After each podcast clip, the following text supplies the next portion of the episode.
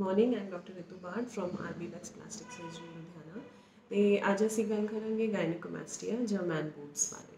ਗਾਇਨੋਕੋਮੈਸਟੀਆ ਕੀ ਹੈ? ਜਦੋਂ ਇੱਕ ਮੇਲ ਦੀ ਛਾਤੀ ਫਲੈਟ ਨਾ ਹੋ ਕੇ ਸਾਈਜ਼ ਵਿੱਚ ਇਨਕਰੀਜ਼ ਹੋ ਜਾਏ ਇਹਦੇ ਡਿਫਰੈਂਟਸ ਸਵੈਰਿਟੀਜ਼ ਨੇ ਗ੍ਰੇਡਸ ਨੇ ਤੇ ਕਈ ਕੇਸਿਸ ਵਿੱਚ ਇਹ ਆਲਮੋਸਟ ਇੱਕ ਫੀਮੇਲ ਦੀ ਚੈਸਟ ਵਰਗੀ ਹੋ ਜਾਂਦੀ ਹੈ। ਟ੍ਰੀਟਮੈਂਟ ਕੀ ਹੈ? ਤੁਸੀਂ ਨੋਟਿਸ ਕਰੋਗੇ ਜਿਮ ਡਾਈਟ ਐਕਸਰਸਾਈਜ਼ ਨਾਲ ਇਹਦਾ ਸਾਈਜ਼ ਘੱਟ ਨਹੀਂ ਹੁੰਦਾ ਬਿਕੋਜ਼ ਜਿਹੜਾ ਇੱਕਮਾਤਰ ਟ੍ਰੀਟਮੈਂਟ ਹੈ ਉਹ ਸਰਜਰੀ ਹੈ। ਇਹ ਬਹੁਤ ਹੀ ਕਲਾਸਿਕ ਪਲਾਸਟਿਕ ਸਰਜਰੀ ਹੈ।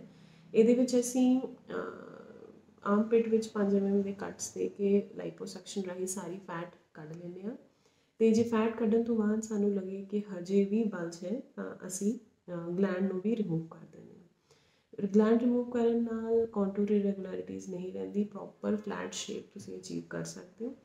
ਤੇ ਫਿਊਚਰ ਵਿੱਚ ਵੀ ਗਲੈਂਡ ਦੇ ਵਧਨ ਕਾਰਨ ਜੇ ਗਾਇਨੋਕੋਮੈਸਟੀਆ ਦੀ ਰੈਕਰੈਂਸ ਹੋਣ ਦਾ ਚਾਂਸ ਘੱਟ ਹੈ।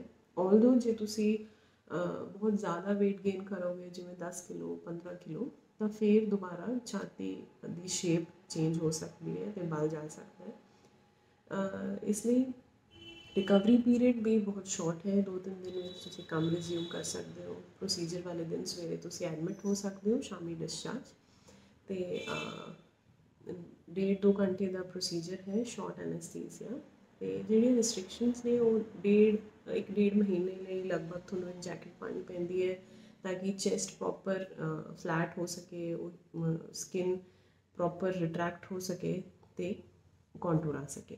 ਅਦਰਵਾਈਜ਼ ਜਿਵੇਂ ਬਾਈਕ ਨਹੀਂ ਚਲਾਣੀ 15 ਦਿਨ ਲਈ ਤੇ ਕਾਰਡੀਓ ਹੀ ਕਰ ਸਕਦੇ ਹੋ, weight lifting ਨਹੀਂ ਕਰ ਸਕਦੇ around for 45 days minimum restrictions for proper recovery ਇਸ ਲਈ ਜੇ ਤੁਸੀਂ ਗਾਇਨੋਕੋਮੈਸਟੀਆ ਨਾਲ ਸਫਰ ਕਰ ਰਹੇ ਹੋ it's a very troublesome problem ਤੇ ਵੀ ਅੰਡਰਸਟੈਂਡ ਕਿ ਇਹ ਕੌਨਫੀਡੈਂਸ ਵਿੱਚ ਤੇ ਮੈਂਟਲ ਕੰਡੀਸ਼ਨ ਵਿੱਚ ਬਹੁਤ ਰੋਲ ਪਲੇ ਕਰਦੀ ਹੈ just get rid of it you don't need to carry this burden ਤੁਸੀਂ ਸਾਨੂੰ ਮਿਲੋ RB Lux plastic surgery Rajguru Nagar, Ludhiana, ਤੇ ਵੀ ਕੈਨ ਡਿਸਕਸ ਤੇ ਅਸੀਂ ਟ੍ਰੀਟਮੈਂਟ ਪਲਾਨ ਕਰ ਸਕਦੇ